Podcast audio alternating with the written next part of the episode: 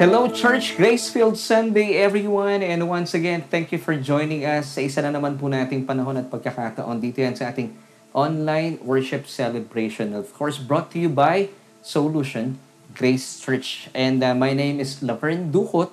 Ako po inyong kasakasama at uh, patuloy na mga kasama hanggang mamaya. And uh, of course, I would like to say thank you also sa ating uh, host na nakasama kanina, si Ms. Hiromi Miura. Thank you for welcoming us. And of course, every Sunday, ibinibigay niya po sa atin ng mga informations and uh, updates concerning ating uh, worship service. So maraming maraming salamat, uh, Sister Hiromi. And of course, gaya po ng kanyang paanyaya po sa atin, kanina pa ay ihanda raw po natin ating mga communion element na gagamitin po mamaya para sa ating pagsasagawa at paggunita at pagdiriwang ng mga tinapos na gawa ng ating Panginoong Jesus sa krus ng Kalbaryo, ang ating pong Holy Communion. Of course, handa na po natin ating mga tinapay at ang ating mga grape juice or any juice will do and even po kahit tubig. Ang pinaka-importante po dito ay, ay pagdiriwang po natin, gugunitain po natin ang napakagandang mga ginawa po ng Panginoong Jesus sa krus ng Kalbaryo. At ito po ay bibigyan natin ng uh, panahon at pagkakataon. Amen. So ihanda na po yan. At mamaya po, sa, bag, sa panahon na tayo po bagong magtapos sa ating pananambahan, isasagawa po natin ang ating Holy Communion. And of course, gusto natin batian ng lahat ng ating mga kaibigan. Yes, thank you so much once again for joining us. Kayo mga nasa Facebook Live at sinasamahan kami ngayong umaga. Maraming maraming salamat po for joining us and even na ating mga kaibigan, anuman pong online broadcast ang inyong gamit-gamit, we welcome you and we thank you for joining us. Ganun din po, ikaw marahil, yes, kayo po, kung kayo po ay uh, first time na nayakag or naitag, at alam ko pong uh, definitely hindi po aksidente na kayo po'y kasakasama namin today. Salamat sa Panginoon at kayo po'y kasakasama namin at dalayan ko po na manatili po kayo nakatutok mula ngayon at syempre hanggang mamaya pagsaluhan po natin ang napakasagana at napakagandang mensahe sa atin ng ating Panginoon. At syempre, yan po ay tumutukoy sa kanyang ibanghelyo. Pag sinasabi natin ibanghelyo, ito po ay uh, ang katotohanan ng kaganapan ng kapahayagan ugnay o tungkol kay Kristo at saka sa kanyang mga tinapos na gawa doon sa krus ng Kalbaryo. Yes, maraming maraming salamat at sa kanilang mga nag-imbita sa inyong mga naitag. Maraming maraming salamat po for being our kaagapay at kabalikat para lalo pong lumaganap ang mensahe ng Ebanghelyo ng purong biyaya sa atin. Kung saan ay uh, binamagnify po natin to every Sunday dito yan sa ating pananambahan. And of course, binabati rin po natin lahat ng ating mga kababayan saan man po kayong bahagi ng daigdig o panig ng mundo.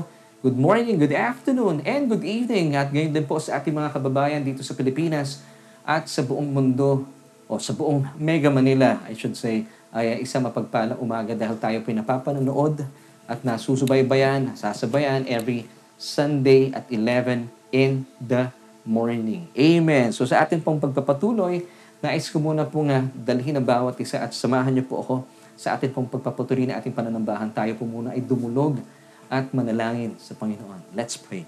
Aming Diyos at tamang makapangyarihan sa lahat, isa na naman pong uh, Sunday morning ang aming pagsasaluhan. At dalayan ko po na patuloy po kayong uh, maitaas sa lahat ng aming mga pag-uusapan mula simula, gitna hanggang sa wakas, ang tanging pangalan lamang po na aming Panginoong Jesus, ang aming bibigyan ng luwalhati, pagpupugay at pagsamba. Dalayan ko sa, sa iyo, O Diyos, salamat po dahil damang-dama po namin ang iyong pagiging ama sa amin sa mga uh, nagaganap po sa aming buhay at uh, maging kasangkapan po ang inyong lingkod para dumaloy at maipahayag ang iyong napakagandang mensahe na angkop at napapanahon sa aming buhay. O Diyos, siya pong nanunood sa mga oras na ito. Patuloy mong buksan ang aming mga isipan, ang aming damdamin, para lalo po namin yakapin ang kapahayagan ng iyong pag-ibig at pagmamahal. Salamat sa iyo, Panginoon. Salamat sa iyo, O Diyos. Salamat, Banal na Espiritu, sa iyong patuloy na pangunguna sa amin. Ito po ang aming panalangin at pagpupuri at pagpupugay sa matamis na pangalan ng aming Panginoong Jesus. Amen.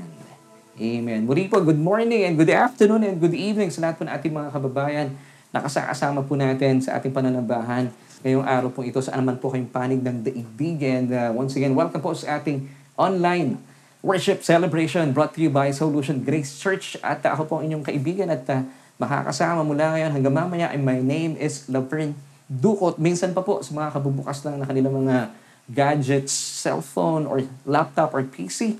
Gaya po ng paanyaya sa atin na ating napakahusay na host in the person of Miss Hiromi Miura.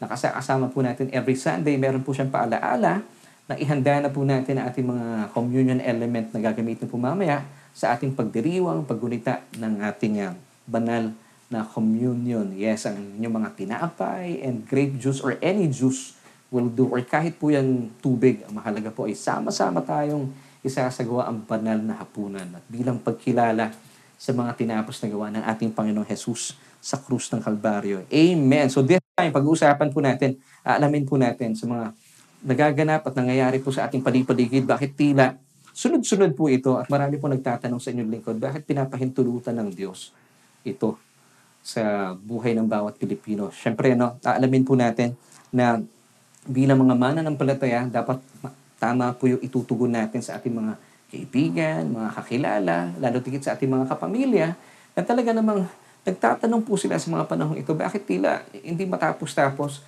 ang problema, ang trahedya, ang pandemya na nararanasan especially ng mga Pilipino. Kayo po ba napapatanong din kayo, bakit nagaganap ito? Merong ibang nagtatanong, bakit pinapahintulutan ng Diyos? Samantalang siya ay napakabuti, pero bakit ganoon? At hindi naman po talaga lingid po sa atin kapag tayo po ay nagbubukas ng television, kapag tayo po ay nakikinig sa radio, and lalo tigit kapag tayo po ay kumukonekta sa sa um, social media.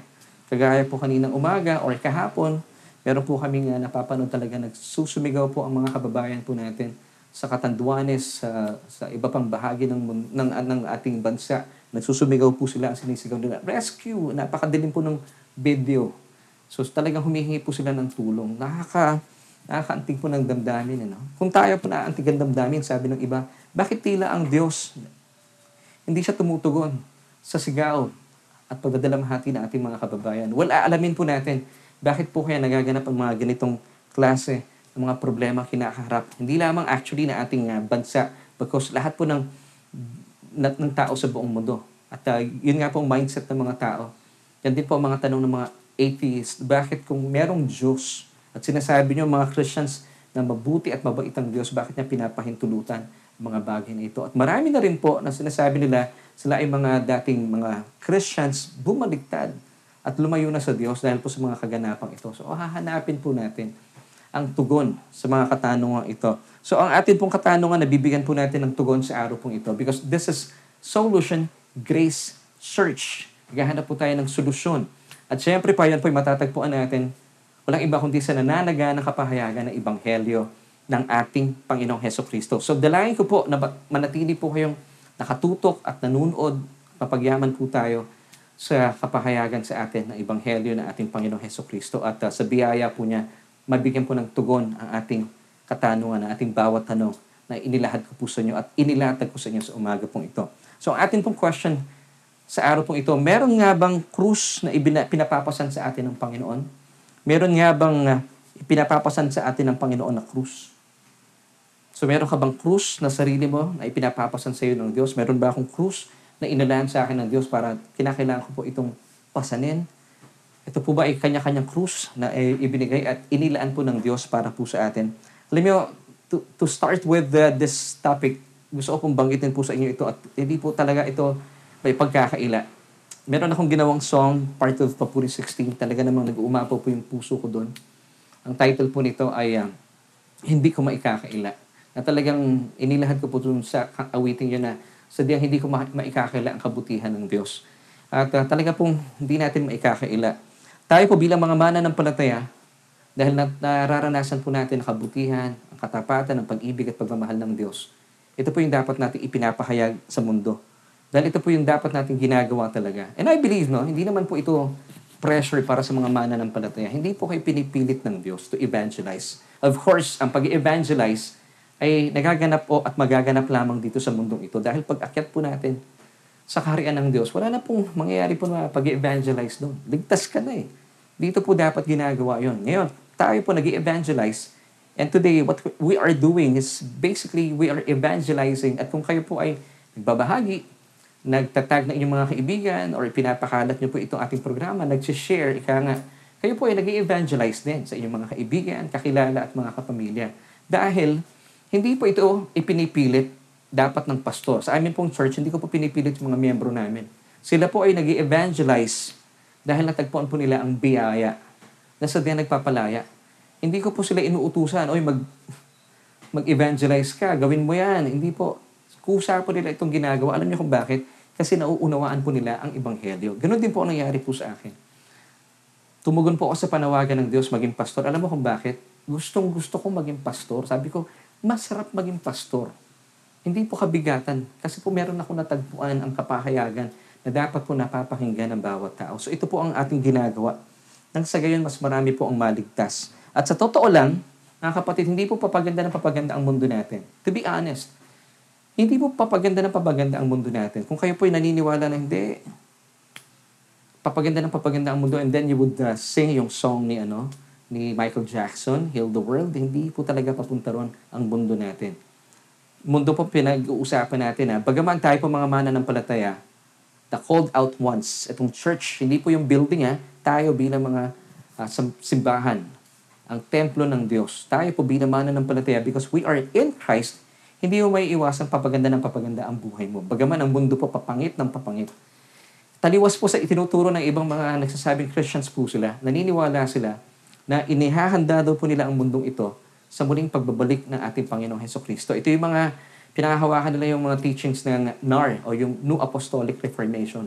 Hindi po ito biblical. Hindi naghahanda ang church para sa muling pagbabalik ng ating Panginoon.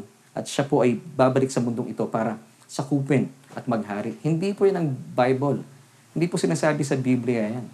Ang paniniwala po nila, kailangan magkaroon ng revival ang church dito. Hindi po. Kung kayo po'y mananampalataya at tinanggap si Kristo bilang iyong Panginoon at tagapagligtas, hindi mo na kailangan ng revival. Na-revive ka na.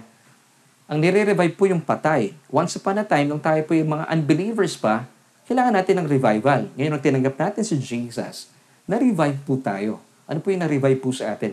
Yung atin pong espiritu. At hindi na po iyon mamamatay. Kaya nga po, tinatawag itong born again experience or tawag po ng mga theologians dito ay regeneration. Nagkaroon po ng regeneration sa ating spirito. Where a spiritually dead person, before ito tayo, where the, uh, uh, it's an act of God, by the way, where a spiritually dead person, ang Diyos po ang kumilos kung saan ang mga patay sa spirito ng mga tao is made alive in Christ through the Holy Spirit. So, nung tinanggap po si Kristo, na-revive tayo. So bilang church, hindi mo na kailangan ng revival. Revive ka na. Ang kinakailangan mo lang, renewal of the mind. Hindi po revival. Renewal of the mind. Kaya po tayo nagkakaroon ng mga pag-aaral ng salita ng Diyos, Bible study, nagsagay nagkakaroon po ng renewing of the mind. So hindi mo kailangan ng revival. Renewal ang kailangan po natin. So ito po yung paniniwala na marami mga Christians, sabi nila, mga nasa ilalim po ng NAR o yung New Apostolic Reformation, believing na kaya daw po hindi pa nakakabalik ang Panginoong Jesus, kailangan pong ihanda nila ang mundong ito para sa kanyang pagbabalik. Hindi po ito biblical. Once again, I'm saying this, hindi po ito biblical. Dahil ang Panginoon pong Jesus, atin pong Panginoon, ang siya pong naghahanda ng ating tahanan sa, sa langit, sa bahay, sa tahanan ng kanyang Ama. Para at pag nagkataon po, pag dumating na po yung araw na yun, tayo po'y katatagpuin ng ating Panginoong Jesus halfway doon sa himpapawid. Ito po yung tinatawag natin sa Titus chapter 2 verse 13 yung ating blessed hope kung saan ang church ay ira-rapture. Amen. So ito po ay pinapatotohanan sa atin. Ito yung biblical, John 14 verses 1, 2, and 3. Basahin ko lang po sa inyo. Let, let not your heart be troubled. You believe in God, believe also in me. Verse 2, In my Father's house are many mansions. If it uh, were not so, I would have told you. I go to prepare a place for you. And, verse 3, If I go and prepare a place for you, I will come again and receive you to myself, mga kapatid. I will come again. Siya po yung babalik. Anong gagawin niya? And receive you to myself. Wow. This is really awesome. Napakalambing po na ating Panginoon. Hindi tayo pinasundo na ating Panginoon sa mga anghel. Personal po niya tayong katatagpuin. Bakit? Sabi pa ng verse, that where I am, there you may be also. So mga kapatid, this is the truth. Kaya ako po binabanggit po ito sa inyo, huwag po kayong umasa na papaganda ng papaganda ang mundo. Hindi po mangyayari yon.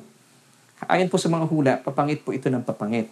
At ang um, lupon ng kasamaan ay nagtatagumpay sa mundong ito because alam po ng Diablo, sandali na lang na panahon, yung kanyang lease ay matatapos na. Kaya po si, sabi nga ng mga kaibigan ko, sabi ni Ate Michelle, si Taning napapraning. Dahil alam niya, sabi ni Kuya Dennis Faith, na may taning na ang kanyang paghahari, pa- may taning na ang paghahari ni taning sa mundong ito. Kaya nga siya napaparaning eh. So mga kapatid, tayo po ikatatagpuin ng ating Panginoong Jesus doon halfway sa himpapawid. Ito po yung tinatawag na rapture. Ito yung ating blessed hope. Kaya bilang mga mananampalataya, bilang na iintindihan po natin ng Ebanghelyo, hindi tayo nanlulumo. Hindi tayo nanlalata. Hindi tayo nanlulupaypay. Bagkus tayo po excited to evangelize para nang sa gayon, mas marami pang tao ang talagang maligtas at makilala po nila ang Diyos bilang isang Diyos na napakabuti at napakatapat. Once again, gusto lang balikan ang John 14.3. Sabi ni Jesus dito once again, And if I go and prepare a place for you, I will come again and receive you to myself, that where I am, there you may be also. Mga kapatid, pag nangyari na po ito, lagi po tayong kasama na ating Panginoon.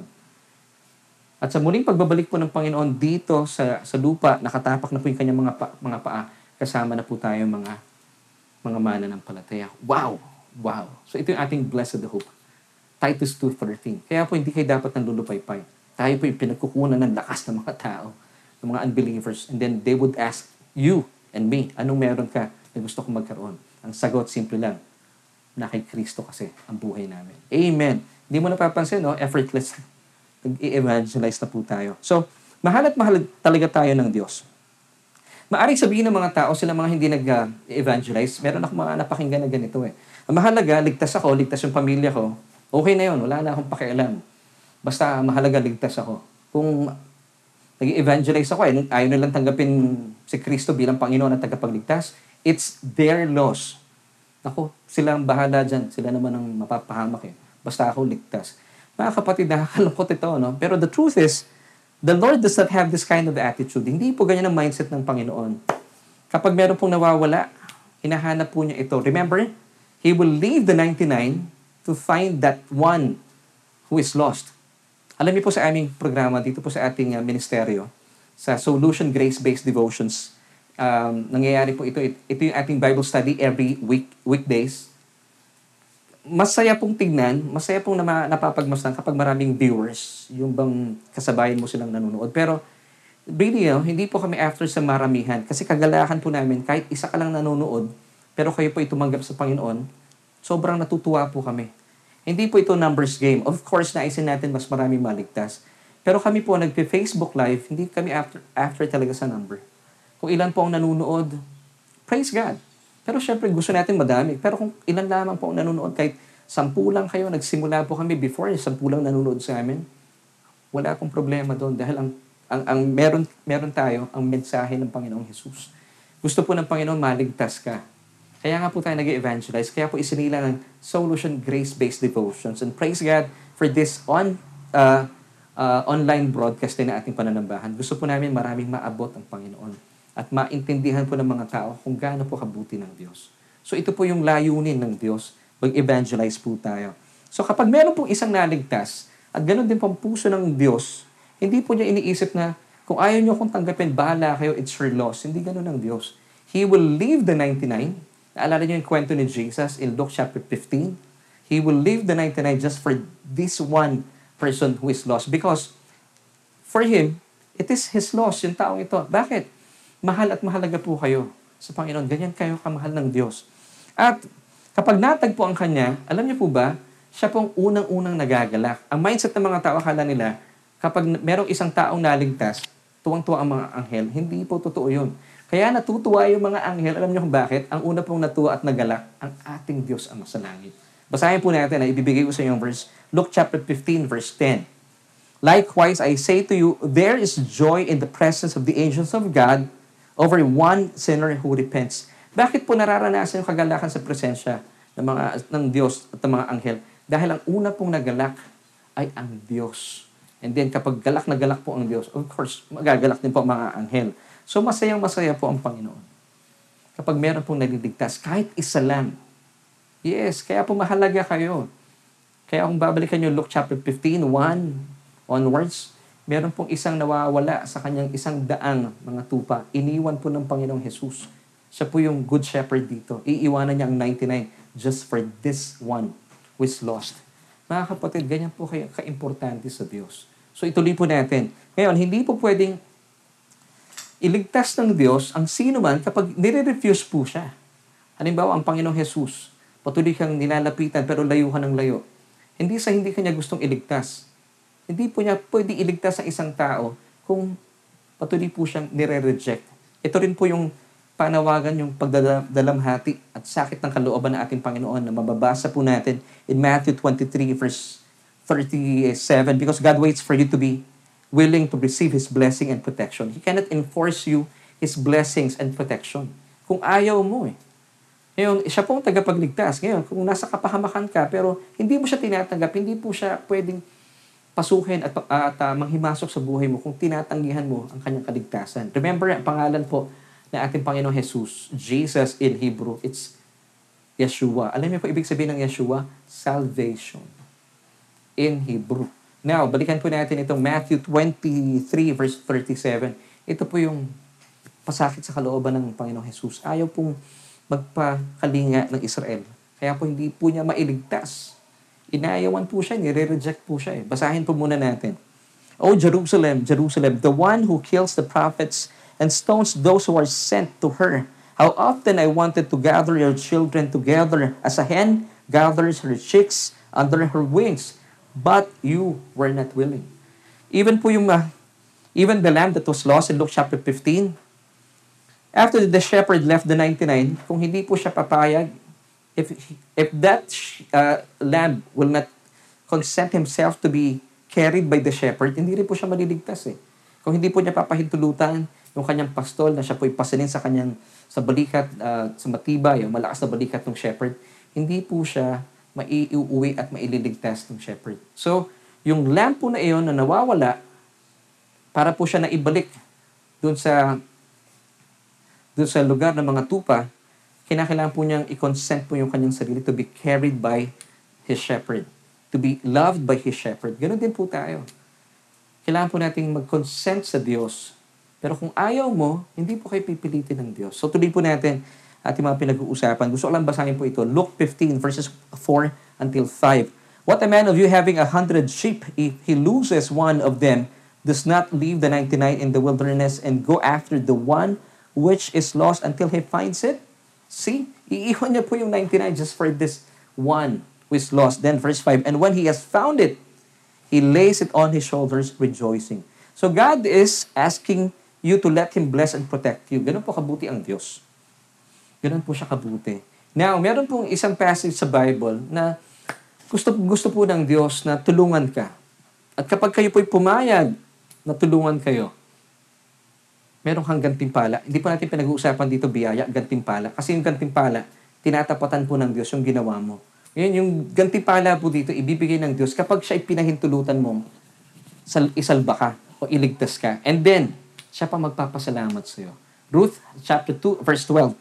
Basahin po natin ang ganda ng talatang ito. The Lord repay you your work and a full reward will be given you by the Lord God of Israel, under whose wings you have come for refuge. Take note that the Lord rewards you for taking refuge under His wings. Kapag pinahintulutan mo ang Diyos na tulungan ka, gaganting pala ang Kanya.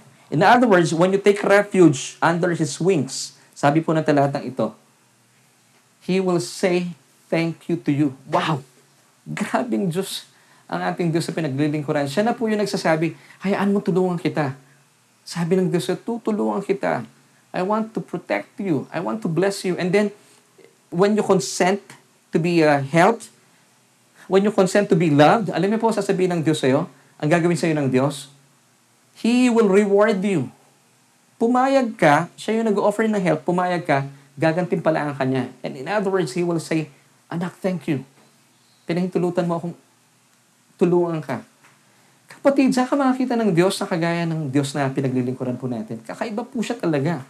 Ang mga tao, pag humingi ka ng tulong, siguro for a certain time, tutulong sila sa iyo, di ba? Pero pag nauta na po ang tao, lalayuan ka na niya. Pero ang Diyos siya pa ang naglalapit sa iyo. When you take refuge under His wings, Ruth chapter 2 verse 12, alam nyo, God will reward you. So mga kapatid, huwag kayong lumayo sa Diyos. Hingin niyo po sa Diyos.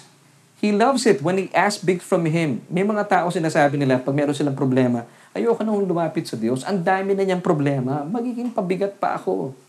Narinig ko po before yan eh. Sabi ko, pray tayo, ilapit natin sa Diyos yung problema natin. Pambihira ka naman, Laverne. Dadagdag ka pa sa problema ng Diyos. Kapatid, change of mind. Hindi po ganito ang Diyos. Ang Diyos po Diyos. Wala po siyang problema. Wala pong imposible sa Kanya. Gustong gusto niya yung problema mo, ibigay natin sa Kanya.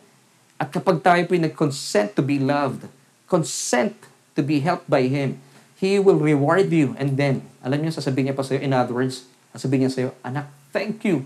Isipin mo yan, Diyos na ang nagmamakaawa sa'yo, tulungan ka. Wow! Anong klaseng Diyos ang ating pinaglilingkuran? Wala po siyang kagaya. Wala siyang katulad. Amen. So mga kapatid, sa kasalukuyan po nating panahon, pag-usapan natin, bakit po nagaganap ito? Yung mga trahedya, pandemya, sakuna, aksidente, at tila hindi po nat- natitigil. Sa mga panahon ito, halos sunod-sunod po ang mga problema o bagyo ng buhay. Literal, ha? marami tayong nararanasan na bagyo nitong mga nakalipas na araw. Pagpasok po ng uh, Enero 2020, ranasan po natin ang pagbabadya ng uh, pagputok ng Taal Volcano. At sinundan po yan ng SARS-CoV-2, yung disease, yung virus, yung COVID-19. At makalipas po nito, ay uh, talaga namang uh, until today, mula po noong March 2020 sa Pilipinas, until today, kinatatakutan pa rin po ito ng maraming tao. Tila hindi po makakilos ang marami po sa atin.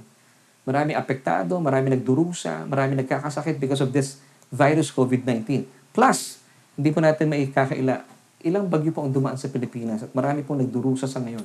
Plus itong tropical cyclone Ulysses, hindi natin inasahan. Sobrang lakas pala nito. Now, sabi po ng marami, ito mga bagyong ito, yung mga problema, pandemya, sakuna, anumang mga trahedyang ito, sabi po ng ilan, o sabi ng marami, parusa ito ng Diyos sa mundo. Dahil sobrang sama na ng mundo. Nag, sabi naman ng iba, nagpaparamdam lang ang Diyos para magising daw po sa katotohanan at uh, lumapit at manumbalik ang mga tao sa Diyos. Dahil sa sobrang kasalanan, nagpaparamdam ang Diyos. Tinatapik daw po ang tao. Kung tapik ito, lakas ha. at uh, ayon naman po sa iba pa, ito rin po yung krus na ibinigay ng Diyos para sa atin, para pasanin po natin. Bakit kinakailangan ng krus? Para tayo daw po ay manatiling nakakapit sa Diyos kasi nga krus, eh, no? pinapasan natin ito para huwag tayong lalayo sa Diyos. At uh, dahil nga po si Kristo ay nagdusa sa krus ng Kalbaryo, kung siya po ay nagdusa, anak nga siya ng Diyos eh. Sabi ng iba, kung siya nagdusa, dapat pat- pati tayo magdusa. Now, the question is, ito nga po ba talaga ay totoo? Sa tingin nyo, muli po sabi ng karamihan, parusa ng Diyos sa mga pandemyang ito, problema, trahedya, sakuna. Naniniwala po ba kayo na ito po ay parusa ng Diyos? Or sabi ng ilan, nagpaparamdam lang ang Diyos para magising ang mga tao. At uh, manumbalik sa Kanya. At ayon naman po sa iba, bigay daw po itong krus na ito para buhatin daw po natin sa ating buhay pang araw-araw. Nang sa gayon ay tayo ay lumago sa ating pananampalataya at lalo tayong lumapit at kumapit sa Panginoon at mapagyaman daw po yung ating karakter bilang isang individual. Question, is this true? Mga kapatid, mula po sa ating mga pag-uusapan, sasagutin po ng mga talata ating mga uh, mga katanungan po ito. Matthew 10.38 Ayon po sa mga verses na ito, isa-isayin ko po. Matthew 10.38, hindi ko nababasahin po mga talatang ito. Uh, Matthew 16.24, Mark 8.34, uh, Luke 9.23, at uh, Luke 14.27. Ito na lang po yung babasahin ko. And whoever does not bear his cross and come after me, he cannot be my disciple. Now, may krus nga bang ipinapapasan po sa atin ng Panginoong Jesus? Mula po sa mga talatang ito, alam nyo, iisa lamang po mensaheng sinasabi po ng mga talatang ito. Once again, Matthew 10.28, Matthew 16.24, Mark chapter 8, verse 34, Luke chapter 9, verse 23, and Luke 14.27. Iisa lamang pong mensahe nito. Take up your cross. Now take note. Sabi po ni Jesus, take up your cross. It's not His cross. Bakit? Kasi po yung krus ni Jesus, binuhat na po niya yon. Kung saan yung krus din po mismo, doon na siya pinako. So wala na pong dapat pasanin at wala na kailangan pang pagpakuan o ibig sabihin, mapagdusahan ang kagaya po natin. Now, ano po ibig sabihin nito? Talaga bang ibinigyan, binigyan tayo ng Diyos sa kanya-kanyang krus? Kaya po natin nararanasan ng mga pandemyang ito para ikakay manatili tayong lumapit sa Kanya at kumapit sa Kanya. At sabi pa nga po ng iba, eh kung si Jesus, anak na ng Diyos, ay uh, nagdusa at naghirap, sino ka para hindi ka maghirap? Ano ka? Sabi ng iba, sinuswerte? Kung anak nga ng Diyos, nag, nagbata, nagdusa sa krus, namatay pa. Eh natural lang na maranasan natin mga pagdurusang ito at gawin natin siyang batayan. Kung paano siya nagtagumpay sa pagbabata sa buhay, sa pagdurusa at sa kamatayan dapat gawin natin siyang pama, pamaan, pamantayan. So ito pa talaga ang sinasabi ng uh, Biblia. So sa pangkaraniwang paniniwala po na marami po sa atin, yung krus na tinutukoy po dito ng Panginoong Jesus, sa mga talatang binigay ko kanina, take up your cross and follow me. And for you to be a um, uh, karapat-dapat na maging disipulo ko, you have to bear your cross, take up your cross, and follow me. So binigyan daw po tayo ng Diyos ng kanya-kanya mga krus ng buhay. Inilaan ito sa atin para tayo po'y lumago sa pananampalataya, mapagyaman na ating karakter, at maging dahilan para palagian po tayong lumapit at kumapit sa Diyos. Samantala, meron din po naniniwala na ang mga pagdurusang naranasan ng Panginoong Hesus ang kanyang paghihirap, pagdurusa at tagumpay sa krus ng Kalbaryo ay isa pong demonstrasyon ng Diyos sa tao para magsilbing pamantayan po natin. Kung binigyan ka ng sarili mong krus ng Diyos, ay uh, gayahin mo kung paanong binata, pinagdusahan, at pinagtagumpayan ito ni Kristo sa krus. So, ibig sabihin, in other words, gawin daw po nating modelo si Kristo. Pangkaraniwan po natin napapakinggan yan. Now, the question is, ito nga ba ang dahilan ng Diyos kung bakit po ibinigay ng Diyos ang kanyang bugtong na anak sa mundo para gawin po nating batayan, gawin po nating modelo ang kanyang bugtong na anak? Pero ano pong tawag natin kay Jesus? Kristo eh. So ano pong tingin mo? Kaya pong topic natin, uh, uh, today, it's what you believe really matters. Kung ano pong pinapaniwalaan mo, napaka-importante talaga. What you believe really matters. Now, may I ask you once again, naniniwala po ba kayo na si Kristo po ibinigay ng Diyos para gawin po nating pamantayan, para gawa, gawin po nating gayahan, o maging isang modelo, o maging Kristo. Pag sinabi natin Kristo, tagapagligtas, na nakalulungkot po na katotohanan, ay tila kapos po ang karamihan sa kalaman tungkol sa tunay na dahilan kung bakit po ibinigay ng Diyos ang kanyang bugtong na anak sa mundo. Mga kapatid, hindi po para maging modelo. Hindi po para gawin nating pamantayan. Hindi natin gagawin para maging gayahan. Alam niyo, sa totoo lang, naparito po ang ating Panginoon. Ibinigay siya ng Diyos para maging tagapagligtas or Kristo. Luke chapter 2, verse 11 tells us, For there is born to you this day in the city of David a Savior who is Christ the Lord. So malino po na sinasabi po dito ng talatang ito, ibinigay po ng Diyos sa atin ang kanyang bugtong na anak para maging tagapagligtas or Kristo at hindi po modelo. Alam niyo, marami po mga tao sa ngayon, Billy, no? And even si Gandhi, naniniwala po siya kay Jesus bilang napakahusay na tao. Pero hindi po niya tinitingnan si Kristo bilang tagapagligtas or Kristo nga, yung word na Kristo is tagapagligtas. Naniniwala siya na si Jesus He lived a good life. Dapat pinamamarisan siya ng maraming Kristiyano dahil meron nga pong tagpon talagang na-disappoint siya sa mga Christians dahil hindi siya pinapasok sa isang uh, tagpo sa kanyang buhay. Sabi niya, dapat sinu- sinusunod niyo yung tinuturo ng Jesus na pinaglilingkuran niyo. Dahil naniniwala siya kung maraming tao daw ay mamumuhay kagaya ni Kristo, gagawing batayan at gayahan si Kristo, magiging maayos daw ang mundo. Mga kapatid, hindi po naparito ang ating Panginoon Heso Kristo para gawin pong mabuti ang mga masasama. Hindi po. He did not come to make bad people good. Na pangkaraniwan niya pong iniisip ng maraming tao. Na parito po ang Panginoong Jesus para bigyan po ng buhay ang mga espiritong patay. Yun po yung kanyang layunin. At kapag ang espiritu pong patay ay nabuhay, ito po yung tinatawag na born-again experience or regeneration. Wala pong magagawa ang isang taong nabuhay ang espiritu, kundi unti-unti po siyang bubuti, babait, magiging tapat, at hindi po gumagawa ng kasamaan. So ito po yung pangunahing layunin ng ating Diyos kung bakit niya ibinigay si Kristo para maging tagapagligtas o Kristo, hindi po modelo. Dahil kung tayo po'y mabubuhay, gaya ng sinasabi ni Gandhi at ng marami mga churches today, pamarisan natin si Kristo, gawin natin siyang pamantayan, gawin natin siyang modelo, idolo, patron. Mga kapatid, gayahin mo man si Kristo. Kung hindi mo kinikilala ang kanyang mga tinapos na gawa sa krus ng Kalbaryo, wala pong maliligtas sa atin. Dahil ang Ebanghelyo po, it's all about Christ and His finished work on the cross. Ito po ang importanteng naunawaan natin. Hindi po naparito si Jesus para gawin po nating modelo. Pwede mong gawin yan. Gagayahin mo siya. Pero mga kapatid, kung hindi po namatay si Kristo at naparito po siya para gawin lamang po nating pamantayan, batayan, or gayahan, pero hindi po siya namatay, bumalik siya sa langit, walang maliligtas po sa atin. Dahil kinakailangan po natin ng isang atoning sacrifice. Siya po yung ating great substitute doon sa krus ng Kalbaryo. Kasi hindi po tayo maliligtas kahit po tayo ipako sa krus. Hindi po sapat. Wala tayong kakayahan at kapangyarihan iligtas sa ating sarili mula po sa tiyak na kapahamakan ng impyerno. Dahil sa totoo lang, marap, marapat po na tayo po itapon sa impyerno at makalipas po ng impyerno ito yung ikalawang kamatayan which is the lake of fire. Yun po yung second death na tinatawag pa. Pero praise God, naparito po si Kristo bilang Kristo tagapagligtas. Ibig sabihin, inako po niya ating mga kasalanan, ipinako siya sa krus ng Kalbaryo para angkinin po natin ang kaloob ng ating kaligtasan mula po sa kanyang mga pagsunod sa kalooban at pakay ng Diyos Ama.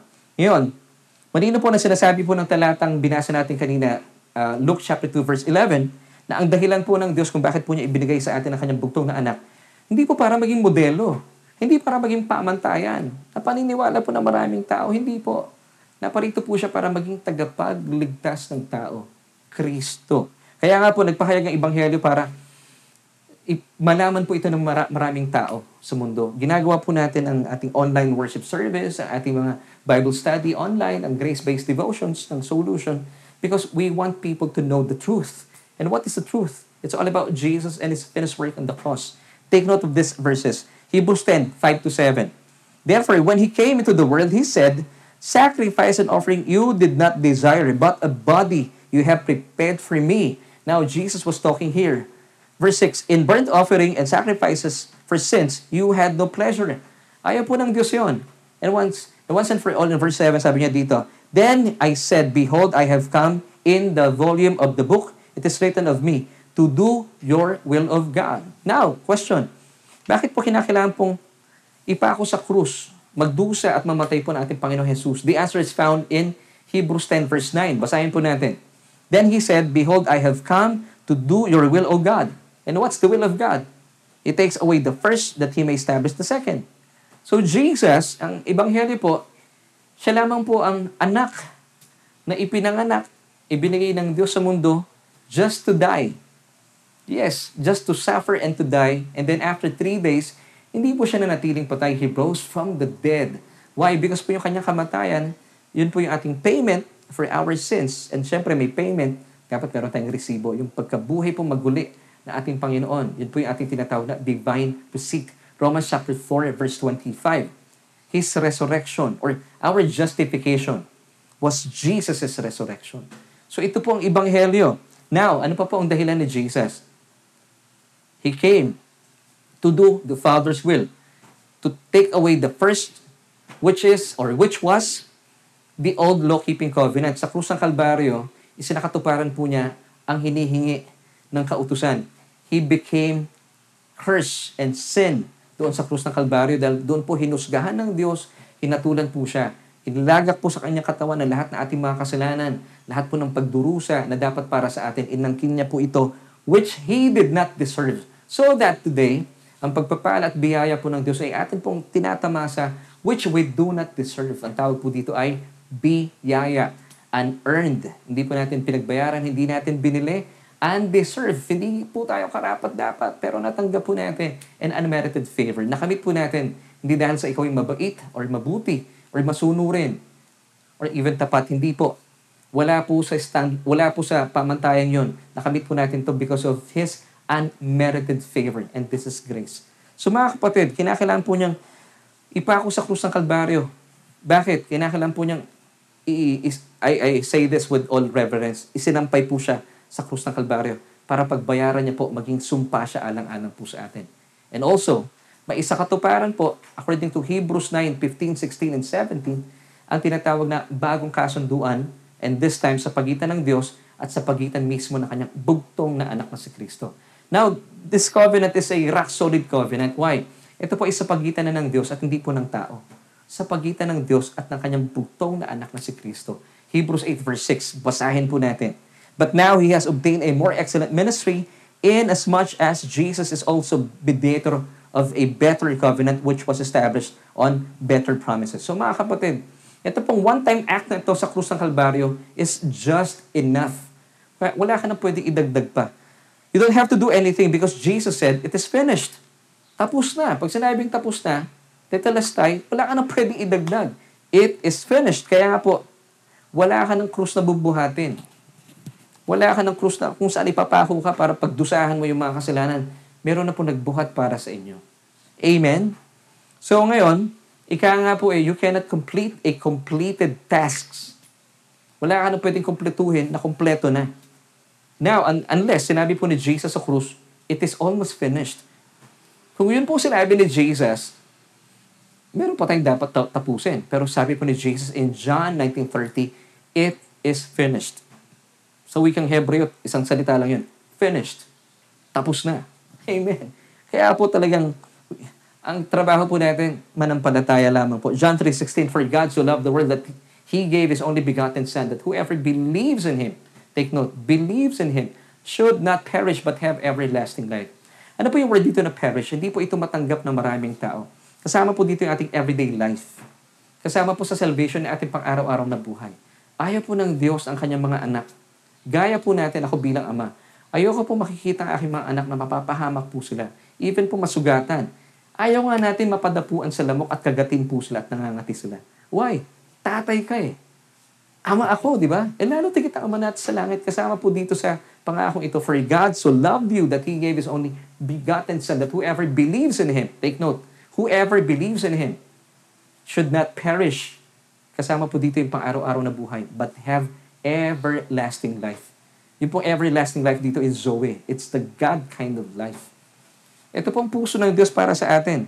Question. Okay, Pastor, sinasabi mo yan, pero bakit marami pa rin po sa atin sa ngayon na napapahamak at hindi po nararanasan ng pagliligtas ng Panginoon gaya ng sinasabi ng John 3.16. Now, sabi po muli ng talata, whoever believes in Him. Part po ba kayo ng whoever, mga kapatid? If isa po kayo sa mga nagtatanong ng mga tanong na kung mabuti ang Diyos, bakit niya pinapahintulutan ng mga pandemya, mga trahedya, mga sakuna itong mga problema ito? Sabi po ng talata, for whoever, uh, whoever believes in Him. Bahagi po ba kayo ng whoever na yan? Kung kayo po ay naglagak, nagtitiwala sa Panginoon Jesus, ang pangako po ng Diyos, whoever believes in Him should not perish but have everlasting life. Alam niyo po, marami po sa mga tao sa ngayon, sa totoo lang, this is the truth. Marami pong naging ateista, marami pong hindi naniniwala sa Diyos, at pangkaraniwan sinisisi po nila ang Diyos. Marami pa rin po sa atin sa ngayon, nakakapakinig ng mensahe, pero they still reject the truth, the gospel. Alam niyo po, hindi po natin pwedeng makamit ang kaligtasan kung mismo yung sanhi ng kaligtasan ang inaayawan po natin. The word salvation in Hebrew, it's Yeshua. Jesus. Kapag inaayawan mo si Kristo, si Jesus, hindi po katakataka na mararanasan po natin ang kapahamakan sa buhay. Hindi po ba? Gamitin na lang natin ang common sense. Halimbawa, meron kang gamot sa ubo. Itong gamot na ito, kung ikaw ay inuubo, ito lamang ang gamot na magbibigay ng solusyon sa iyong ubo. Ngayon, ubo ka ng ubo. Binibigyan ka ng gamot ng asawa mo, inumin mo itong tabletang ito dahil ito ang papawi ng iyong ubo. Inaayawan mo ito. Ngayon, paano kang gagaling? Ganon din po ang ginagawa ng maraming tao. Kapag binibigay natin ating Panginoong Jesus, ang dami po nilang alibay. Ngayon, napapakinggan po nila, marahil, pero still, they reject Jesus. So, Jesus po ang salvation. Yeshua in Hebrew. Once again, for your information. Ang galing, di ba? Mismong pangalan po niya, Yeshua Salvation. So, ibig sabihin, dito siya mahusay. Dito siya expert sa pagliligtas ng tao. Ano mang bahagi ng buhay mo, ano mang panahon at pagkakataon ng buhay mo. Pero kung nire-reject mo siya, that's one thing. Hindi po nyo talaga mararanasan ang kaligtasan mula sa buhay, sa buhay na ito. Ikalawa, marahil nakikinig po kayo ng Word of God na nakakalungkot. Kaya nga po ang topic natin for today, what you believe really matters. Marami po sa ngayon nakakapakinig ay ang tinatawag lamang po ng mga marketplace messages. Once again, ano po ito? Ito po ipalaging kung binabanggit sa ating programa. Ito po yung mga motivational and inspirational talks. Pag sinabing motivational, na motivate ka lang, and inspirational talks, na i-inspire ka lang. Ito po yung mga messages na tumutukoy sa mga dapat mong gawin kasi bibigyan ka nila mga sampung susi para ikaw ay magtagumpay. Imo-motivate ka ng speaker, of course. And then, pwede ka mag-motivate doon sa speaker. Pero ibibigay niya sa iyo yung mga dapat mong gawin para magtagumpay sa buhay. Motivational, inspirational. Ngayon, nilalagyan po ito ng mga verses. para magtunog gospel. At pangkaraniwan po ito napapakinggan sa mga simbahan sa ngayon. Ngayon, pag hindi po nyo nagawa ito, hindi nyo matatagpuan ang sarili mong magtatagumpay.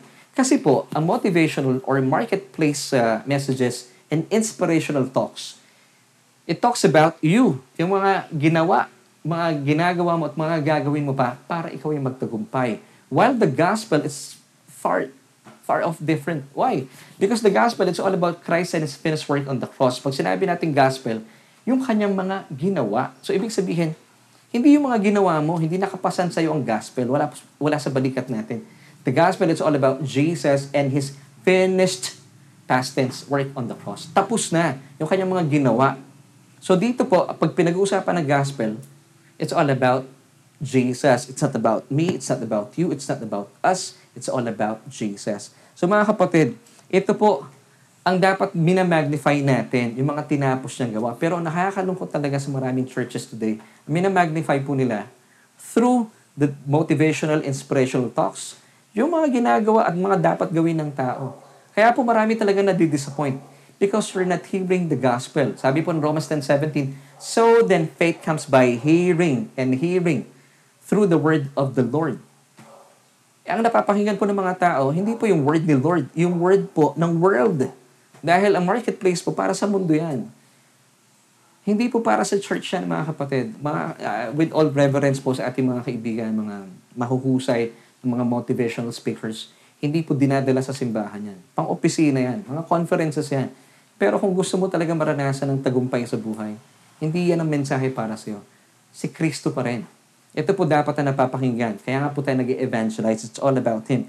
So, mga kapatid, hindi po hindi po ibinigay ng Diyos si Kristo, ang ating Panginoon Jesus, para maging modelo mo lang para pagayahan mo or gawin nating batayan. Marami sa mga motivational talks ngayon, ito yung gawin mo. Ito yung ginawa ni Kristo nung araw.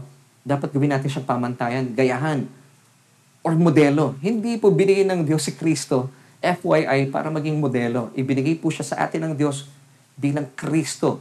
Luke chapter 2 verse 11. Once again, basahin po natin. For there is born to you this day in the city of David a Savior who is Christ the Lord. So ang linaw, mga kapatid, He wants you to be a Savior. He wants He wants you to see Him as a Savior, mga kapatid. Hindi mo siya pwedeng gayahin kasi po, kapag siya po itinignan natin bilang pamantayan, tinituring lamang natin siyang discipler or rabbi or teacher, of course, Jesus will teach you. Pero hindi po ito yung pangunahing dahilan kung bakit po ibinigay ng Diyos si Kristo. Ngayon, kung tinitignan mo lang siyang guro or rabbi, Kapag nakuha mo na yung aral mula sa kanya, pwede mo na siyang iwan, di ba? Pwede mo na siyang iwan. Meron ka na nakuha sa kanya eh. Pero kapag tinitignan mo siya at minamasdan mo siya bilang isang tagapagligtas, alam mong ikaw ay walang magagawa. Magiging dependent ka sa kanya. Alam nyo, ang sarap ng relationship. Na alam mo yung, ang papel natin sa buhay, let God be the blesser and you be the blessed. Recipient lang po tayo. Tayo po yung mga beneficiaries of all His benefits.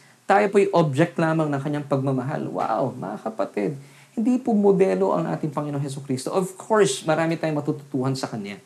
Bilang isang napakahusay na guro, pero hindi po iyan ang pangunahing dahilan kung bakit binigay ng Diyos si Kristo. Na pangkaraniwan, ito po lagi ang pinipreach sa mga simbahan. Ibinigay ng Diyos sa atin si Kristo bilang Kristo o tagapagligtas at hindi po modelo. Now, going back sa ating question, bakit marami pa rin po sa atin sa ngayon ang napapahamak at hindi po nararanasan ang pagliligtas ng Diyos. Bagaman, ibinigay, ibinigay na po niya sa atin ang kanyang bugtong na anak, si Kristo Jesus. Jesus, sa wikang Hebreo, once again, Yeshua. It means salvation or kaligtasan. Para sagutin po ang mga katanungan ito, gusto ko po kayong dalhin sa isang tagpo sa Matthew chapter 26 verses uh, 20 until 25.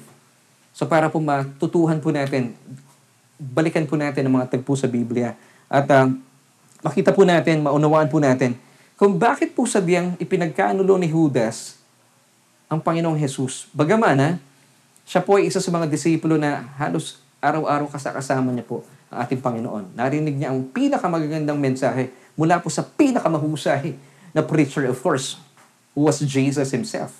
Nakasama niya na po niya kung paano mamuhay ang ating Panginoon. Pero bakit po niya ipinagkanulo ang Panginoong Heso Kristo. Sa kabila po ng mga katotohanan ito, ang sarap, ano? Isipin mo, kasa- kasama mo ha- halos everyday kasi kasama po siya sa mga disipulo eh. Narinig mo na yung pinakamatitinding mga preaching from a from the, the from the best preacher.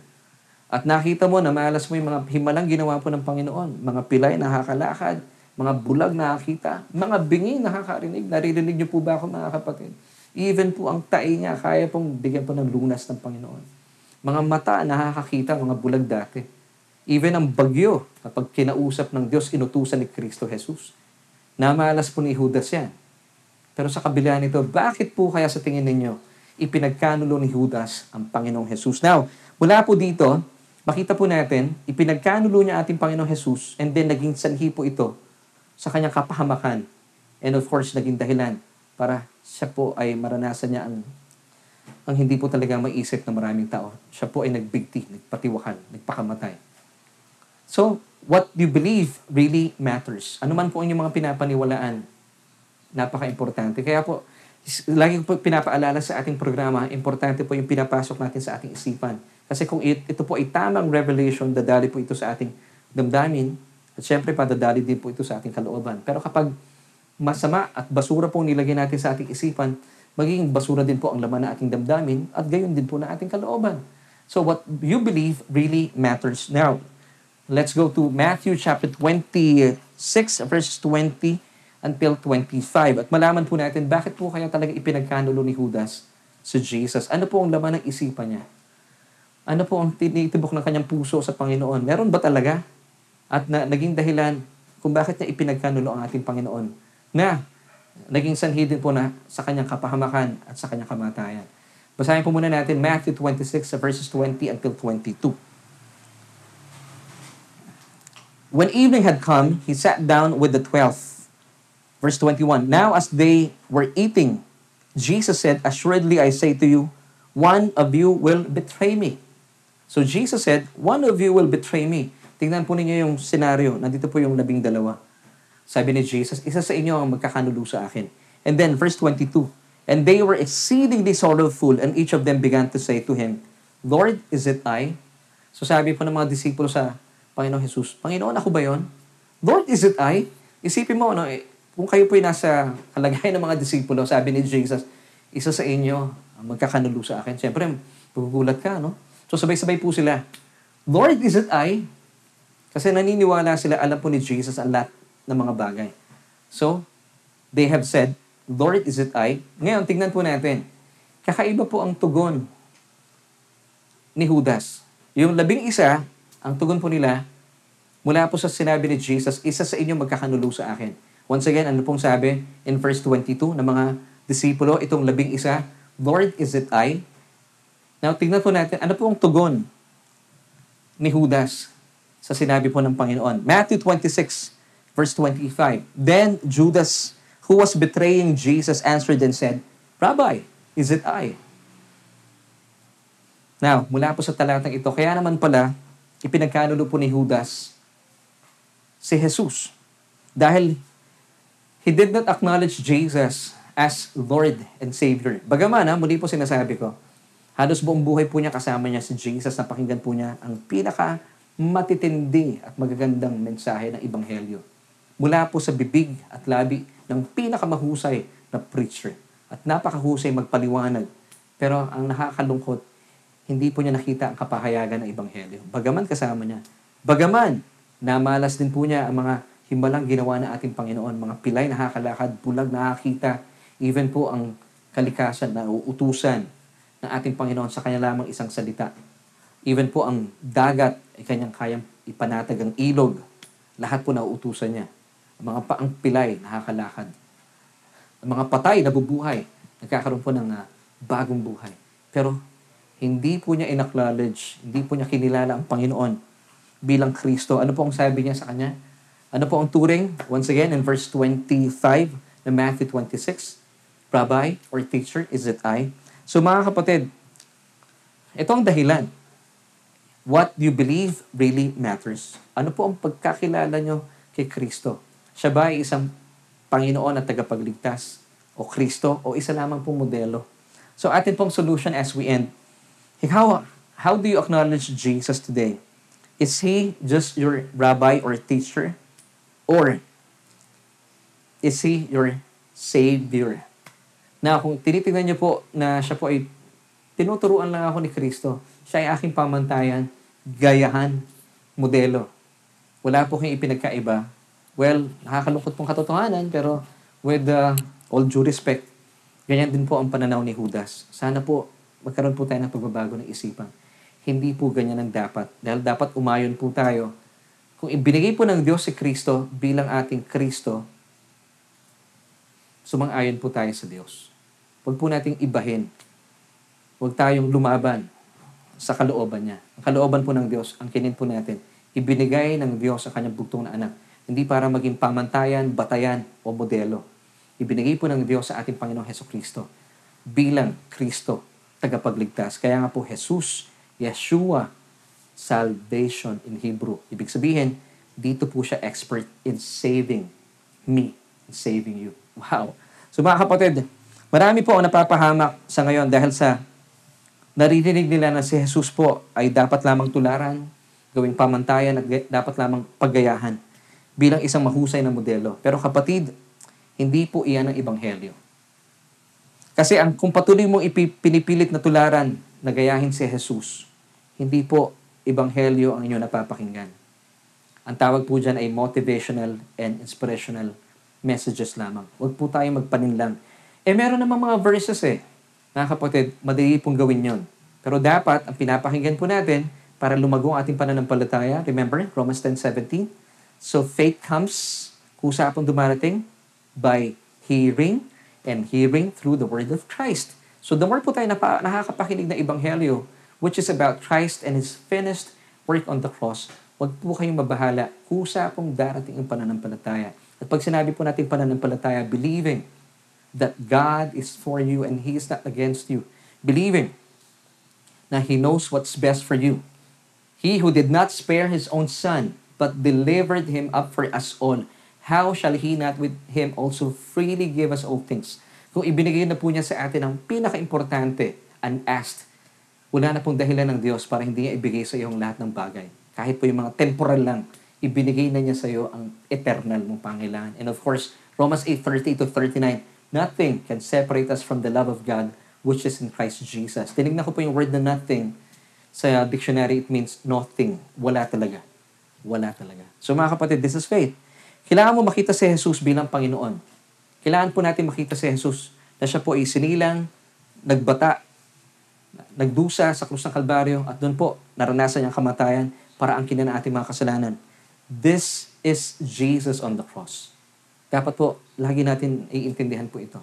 Hindi po siya modelo lamang, hindi siya pamantayan, gayahan. Siya po ay isang tagapagligtas at Kristo. So kung meron po kayo maling paniniwala, magkaroon po tayong tinatawag na change of mind or metanoia. Muli po, bilang pagtatapos, sabi ng sabi ng Romans chapter 12 verse 2, Do not be conformed to this world. Bakit? Ang mundo po, ang tingin lang kay Jesus, model. Modelo, pamantayan. No. Do not be conformed to this world, but be transformed. How? By the renewing of the mind. And renewing of the mind is happening today. It's anakainu. Ibig sabihin, do the opposite. Kung ito po ang takbo ng isipan ng mundo, sabi ng Romans 12 verse 2, do not conform. Huwag kang sumbay dito. But be transformed. How? By change of mind, anakainu, do the opposite. Why? That you may prove what is that good, acceptable, and the perfect will of God. And the perfect will of God, the truth, the good, and the acceptable, na parito po ang bugtong na anak ng Diyos upang iligtas ka. Dahil siya po ang kaisa-isa at may kakayahan bilang isang Kristo, bilang isang Jesus, bilang isang Yeshua. Sa Hebrew, salvation. So kung salvation po ang pangalan niya, manampalataya po kayo, dito po siya mahusay. Amen. So mga kapatid, maraming maraming salamat po sa inyong pagsama sa akin at bilang pagtatapos, let me ask you a question. Ngayon, paano mo binamasdan si Kristo? Si Jesus bilang iyong modelo o bilang isang Kristo? I encourage you, sumabay po tayo o umayon po tayo sa sinasabi ng Diyos. Muli po, ibinigay niya sa atin si Jesus, hindi para gawing batayan o pamantayan, ibinigay niya po sa atin ang kanyang bugtong na anak bilang tagapagligtas. Kristo. Amen. So what you believe really matters. And I pray mula po sa ating mga pinag-usapan, nagkaroon po ng pagbabago ng isipan, nagkaroon ng mga na, napagyaman na ating kaalaman mula po sa katotohanan ito. At higit sa lahat, nagkaroon po tayo ng kapahayagan of revelation about this truth. Kaya mga kapatid, kapag naniniwala hang si Kristo po ay hindi modelo, hindi pamantayan, lamang, of course, pwede po iyon. Pero dapat ang isipan natin, ang, ang prominente, ang uh, prioridad ng Diyos, ang kanyang pangunahing dahilan kung binigay po si Kristo bilang tagapagligtas at Kristo ng buhay mo. Hindi ka lang niya kayang iligtas mula sa impyerno patungo sa langit. Kasama po dito ang pagdaligtas. Pag sinabing salvation, kasama po yung pang-araw-araw na buhay. Ngayon, kung pagod na pagod na po kayo sa buhay, anyayahan natin ang Panginoon. Anyayahan mo ang Panginoon. Panginoon, gusto kitang maging tagapagligtas. At magaganap po ito. At maraming maraming salamat po sa inyong pagsama sa akin sa araw po ito at uh, sa atin pong pagpapatuloy. Nais ko po kayong imbitahan sa katotohanan mula po sa ating mga pinag-usapan. And I pray na napagpala po kayo at alam ko napagpala kayo sa ating mga pinag-usapan. Marahil ikaw ay isang mananampalatay na matagal na panahon, pero pagod na pagod na po kayo. At tila napapatanong kayo ng mga tanong natin kanina, kung mabuti ang Diyos, bakit niya pinapahintulutan ito? Mga kapatid, hindi po niya pinapahintulutan ito. Ang mundo po ay nasa bagsak na kalagayan nito. At uh, natural po na mangyayari po ito. Gaya po ng sinabi ko kanina, papangit na po na papangit ang mundo. So kung kayo po ay hindi po nabubuksan ang inyong isipan sa katotohanan ng Ebanghelyo, marahil kaya po kayo napapatanong ng mga ganyang uh, klase ng mga katanungan kung mabuti ang Diyos, mabait ang Diyos, bakit niya pinapahintulutan ang mga trahedya, pandemya, problema, mga bagyo ng buhay. Kasi po, ang napapakinggan po natin, really what we believe, it really matters. Kung ano pong pinapakinggan ng ating tainga, ito po ang pumapasok sa ating isipan at dadali sa ating damdamin at sa ating kalooban. Marahil hindi po ebanghelyo na papakinggan mo. Marketplace messages, inspirational or motivational talks lang po yan. Magkaroon po tayo ng pagbabago ng isipan or metanoia. This time, pakinggan po natin. Hindi yung mensahe tungkol sa iyo. Hindi yung mensahe tungkol sa mundo. Mensahe dapat tungkol kay Kristo. Amen. So I thank you for tuning in sa ating programa and for joining us tonight or today. Yan din po sa ating mga kababayan, kung kayo po ay wala pang relasyon sa Diyos, alam nyo, mahal po kayo ng Diyos. Gaya po ng sinabi ko kanina, sabihan kayo po ay mahal at mahalaga sa Diyos. Alam niyo kung bakit? Gaya po ng talata kanina, Ruth chapter 2 verse 12, siya po ay nagpapaanyaya, gusto niyang tulungan ka. At kapag kayo po ay tumugon sa kanyang paanyaya, anak, tutulungan kita, hayaan mo ko. He will reward you according to Ruth chapter 2 verse 12. And then, pag ikaw ay humingi ng tulong sa kanya, tuwang-tuwa po ang Diyos. Mga kapatid, bilang pagtugon po sa kanyang paanyaya, parahil pagod na pagod na po kayo sa inyong buhay. God is asking you, please, let me help you. Pagod na po ba kayo mapagod? Lungkot na lungkot na po ba kayo nalulungkot? Tapusin na po natin ito. Kaya mo ang Diyos pumasok sa eksena ng buhay mo. Marahil for the longest time, we have been rejecting Jesus, pero this time, tapusin na po natin. Huwag nyo na i-reject na paanyaya siya ng Diyos. Hindi po galit sa inyo ang Diyos. 2 Corinthians 5 verse 19 tells us, That is that God was in Christ reconciling Himself to you, not counting your sins against you. Why? Because 2,000 years ago, ibinilang na po ng Diyos ang lahat na ating mga kasalanan sa katawan ng kanyang bugtong na anak. Kaya po wala na po siyang ibibilang na kasalanan laban sa iyo. Because He loves you so much. So all we have to do, oh, grabe, napakabuti po ng Diyos. All you have to do, kapatid, kung pagod na pagod na po kayong mapagod at lungkot na lungkot na po kayong nalulungkot at hirap na hirap na po kayong maghirap, ang paanyaya po ng Diyos, tumugon po tayo. Sabi po in Romans 10 verse 9, that if we confess with our mouth the Lord Jesus Christ, ibig sabihin, the word po confess here is homologio, saying the same thing or consenting or agreeing with God. So ibig sabihin, ano man po yung ating panalangin mamaya, tayo po ay sasabay sa aking panalangin bilang pagkilala na si Kristo ay Panginoon at tagapagligtas mo. And believe in our hearts, sabi pa ng talata, that He was raised from the dead, you will be saved. Amen. So all you have to do, ako po'y mananalangin, anuman po yung aking bibigkasin, sabayan niyo po ako, sabihin niyo po ng malakas, bilang pagsang-ayon at kinikilala mo na si Kristo, si Jesus ang iyong Kristo at Panginoon at tagapagligtas ng buhay mo. Ikaw ay maliligtas. Hindi lamang pumula sa impyero patungo sa langit. Kasama po dito yung ating pang-araw-araw na buhay at kabuhayan. Amen. So tayo po'y manalangin. Let's pray. Panginoong Jesus, kapatid, bigkasin mo ito, Panginoong Jesus, kinikilala ko po ang aking sarili. Sige po, sabihin nyo, kinikilala ko po ang aking sarili bilang isang makasalanan at nangangailangan na isang tagapagligtas. Sadyang hindi ko po kayang iligtas sa aking sarili. At hiwalay po sa inyo, ako po ay sadyang walang magagawa. Salamat po dahil sa krus ng Kalbaryo, pinagbayaran mo ang lahat ng aking mga kasalanan. At dahil dyan, kinikilala ko po na ako ay sadyang pinatawad na mula sa aking mga kasalanan. Kaya naman, maraming salamat Panginoon sa buhay na walang hanggan. Inaangking ko po ito. At maraming maraming salamat din po ng aking pangalan ay nakasulat na sa aklat ng buhay. Amen. Amen. Kapatid, congratulations. Kung ginawa niyo po iyan at kayo po'y nanampalataya na kayo po'y pinatawad na sa inyong mga kasalanan, manampalataya po kayo, ligtas po kayo. Ano mang sabihin ng tao sa paligid niyo, huwag yung pakinggan. Maniwala po kayo, ligtas kayo dahil nanampalataya kayo sa ating Panginoong Jesus. Now, this time, ako na lamang po ang mananalangin. Samahan niyo po ako. Aming Diyos at ang makapangyarihan sa lahat. Maraming, maraming salamat po sa kapatid na ito na tumugon sa iyong paanyaya. Salamat, O Diyos, dahil sa amin po mga pinag-usapan ngayong araw po ito. Dalayan ko po na mula po sa mga talatang ibinigay mo po sa amin, nawa po ay nasagot ang katanungan. Bakit sa kabila po ng iyong kabutihan at ka, kabaitan at bilang mapagmahal na Diyos, nararanasan po namin ang mga problema, trahedya at pandemya ito sa mundo. Panginoon, dahil po marami sa mga tao sa ngayon, ang pilit pong umiiwas sa inyo.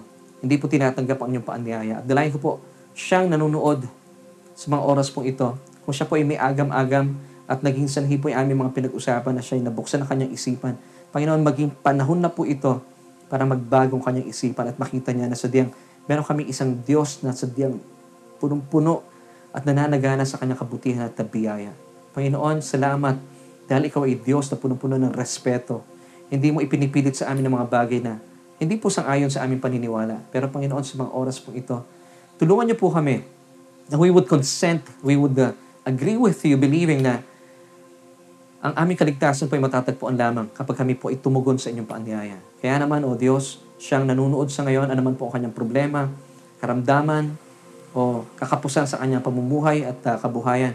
Panginoon, naniniwala po kami dahil inangkin po niya at kayo po inaanyayahan niya sa kanyang buhay na tulungan siya. Salamat sa iyo, O Diyos. Dahil po sa pagpayag namin na tulungan niyo po kami according to Ruth chapter 2 verse 12, meron pa kaming gantimpala. O Diyos, sabihan kakaiba po kayo. Salamat. Ikaw ang Diyos na aming pinaglilingkuran. Panginoon, maging sanhi po ang aming mga pinag-usapan para mabuksan po ang aming isipan sa mga katotohanan ito. Salamat sa iyo, O Diyos.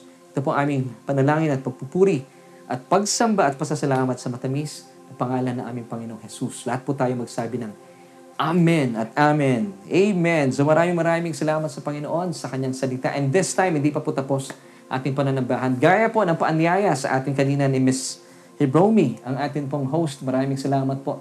Siya po ay nagpaalala sa atin na ihanda po natin ang mga elementong gagamitin natin sa atin pong uh, pagsasagawa ng ating ban, uh, Holy Communion. Ito po yung pagkilala, paggunita at pagdiriwang po natin sa mga tinapos na gawa ng ating Panginoong Heso Kristo. Kapatid, hawakan po natin ating uh, mga tinapay.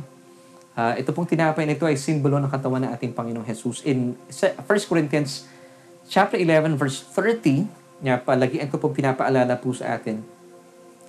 Ayon po sa talatang ito, basahin po natin. For this reason, many are weak and sick among you and many sleep. Now, what is this reason? Nag-iisa pong dahilan na bakit po ang mga tao, mga mananampalataya ay mahina, masakitin, at agad-agad po ay nababawian ng buhay. Many sleep, ibig sabihin, they, they die prematurely.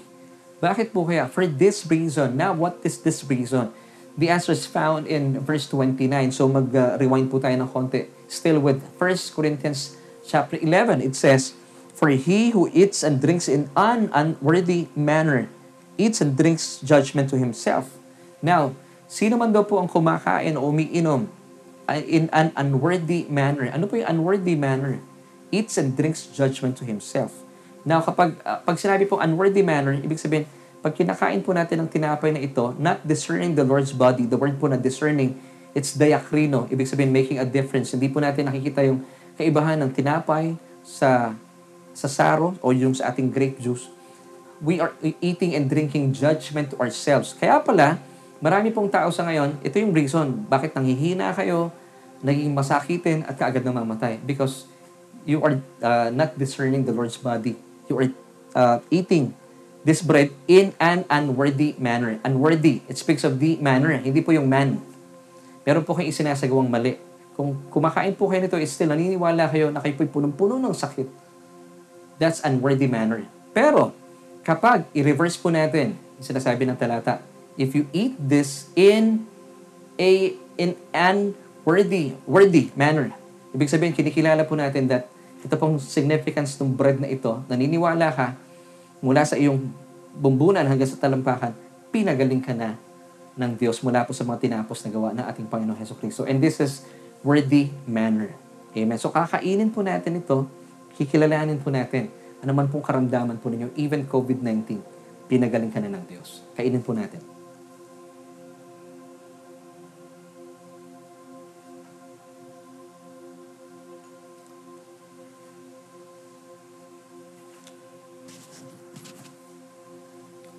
Tawakan po natin ang saro, ating mga grape juice or any juice will do. Kahit po tubig yan. Sabi po sa verse 25, still with 1 Corinthians 11, In the same manner, he also took the cup after supper, saying, This is this cup is the new covenant in my blood. This do as often as you drink it in remembrance of me. Now, tuloy po natin sa Matthew 26, verse 28. For this is my blood, sabi ni Jesus, of the new covenant, which is shed for many for the remission of sins. Now, what is unworthy manner? Kaya po may judgment. Every time you partake of the cup, kinikilala mo sarili mo na madumi ka pa rin, makasalanan ka pa rin, this is unworthy manner. Ibig sabihin, you are negating the finished work of Christ on the cross. At marami pong churches ang gumagawa nito sa ngayon. Hindi po sila, hindi po nila batid na kaya pala sila nagkakaroon po ng sakit or uh, sila po'y nanghihina because this is unworthy manner. You are negating the finished work of Christ on the cross. Dapat po, sabi po ng talata, For this is my blood of the new covenant, which is shed for many for the remission of sins. So as we partake, kinikilala po natin, it's for the remission of sins. Hindi po for the remembrance of sins. It's for the remission of sins. As we partake it, believing na lahat po ng ating mga kasalanan, oh, praise God, past, present, and future sins uh, have been forgiven. So let's partake. Let's pray. Panginoon, aming Diyos at Ama makapangyarihan sa lahat. Salamat po sa pagkakataon ito na amin pong pinagdiriwang ang mga tinapos na gawa ng aming Panginoon Jesus. At kinikilala po namin sa pamagitan po ng tinapay bilang isang dakilang simbolo na ang lahat po ng aming karamdaman ay inako mo na lahat sa krus ng Kalbaryo. Dahil po sa mga latay at sugat na yung tinamo, nawasak ang iyong katawan, makamit po namin ang kabuuan ng aming kalusugan. At gayon din, Panginoon, mula po sa saro, naangkin po namin at kinikilala namin dahil po sa dugo na nabubo sa krus ng Kalbaryo. Lahat po ng aming mga kasalanan ay sadyang pinatawad na. Salamat sa iyo, O Diyos. Salamat sa iyo, Ama. Po aming dalangin. Amen.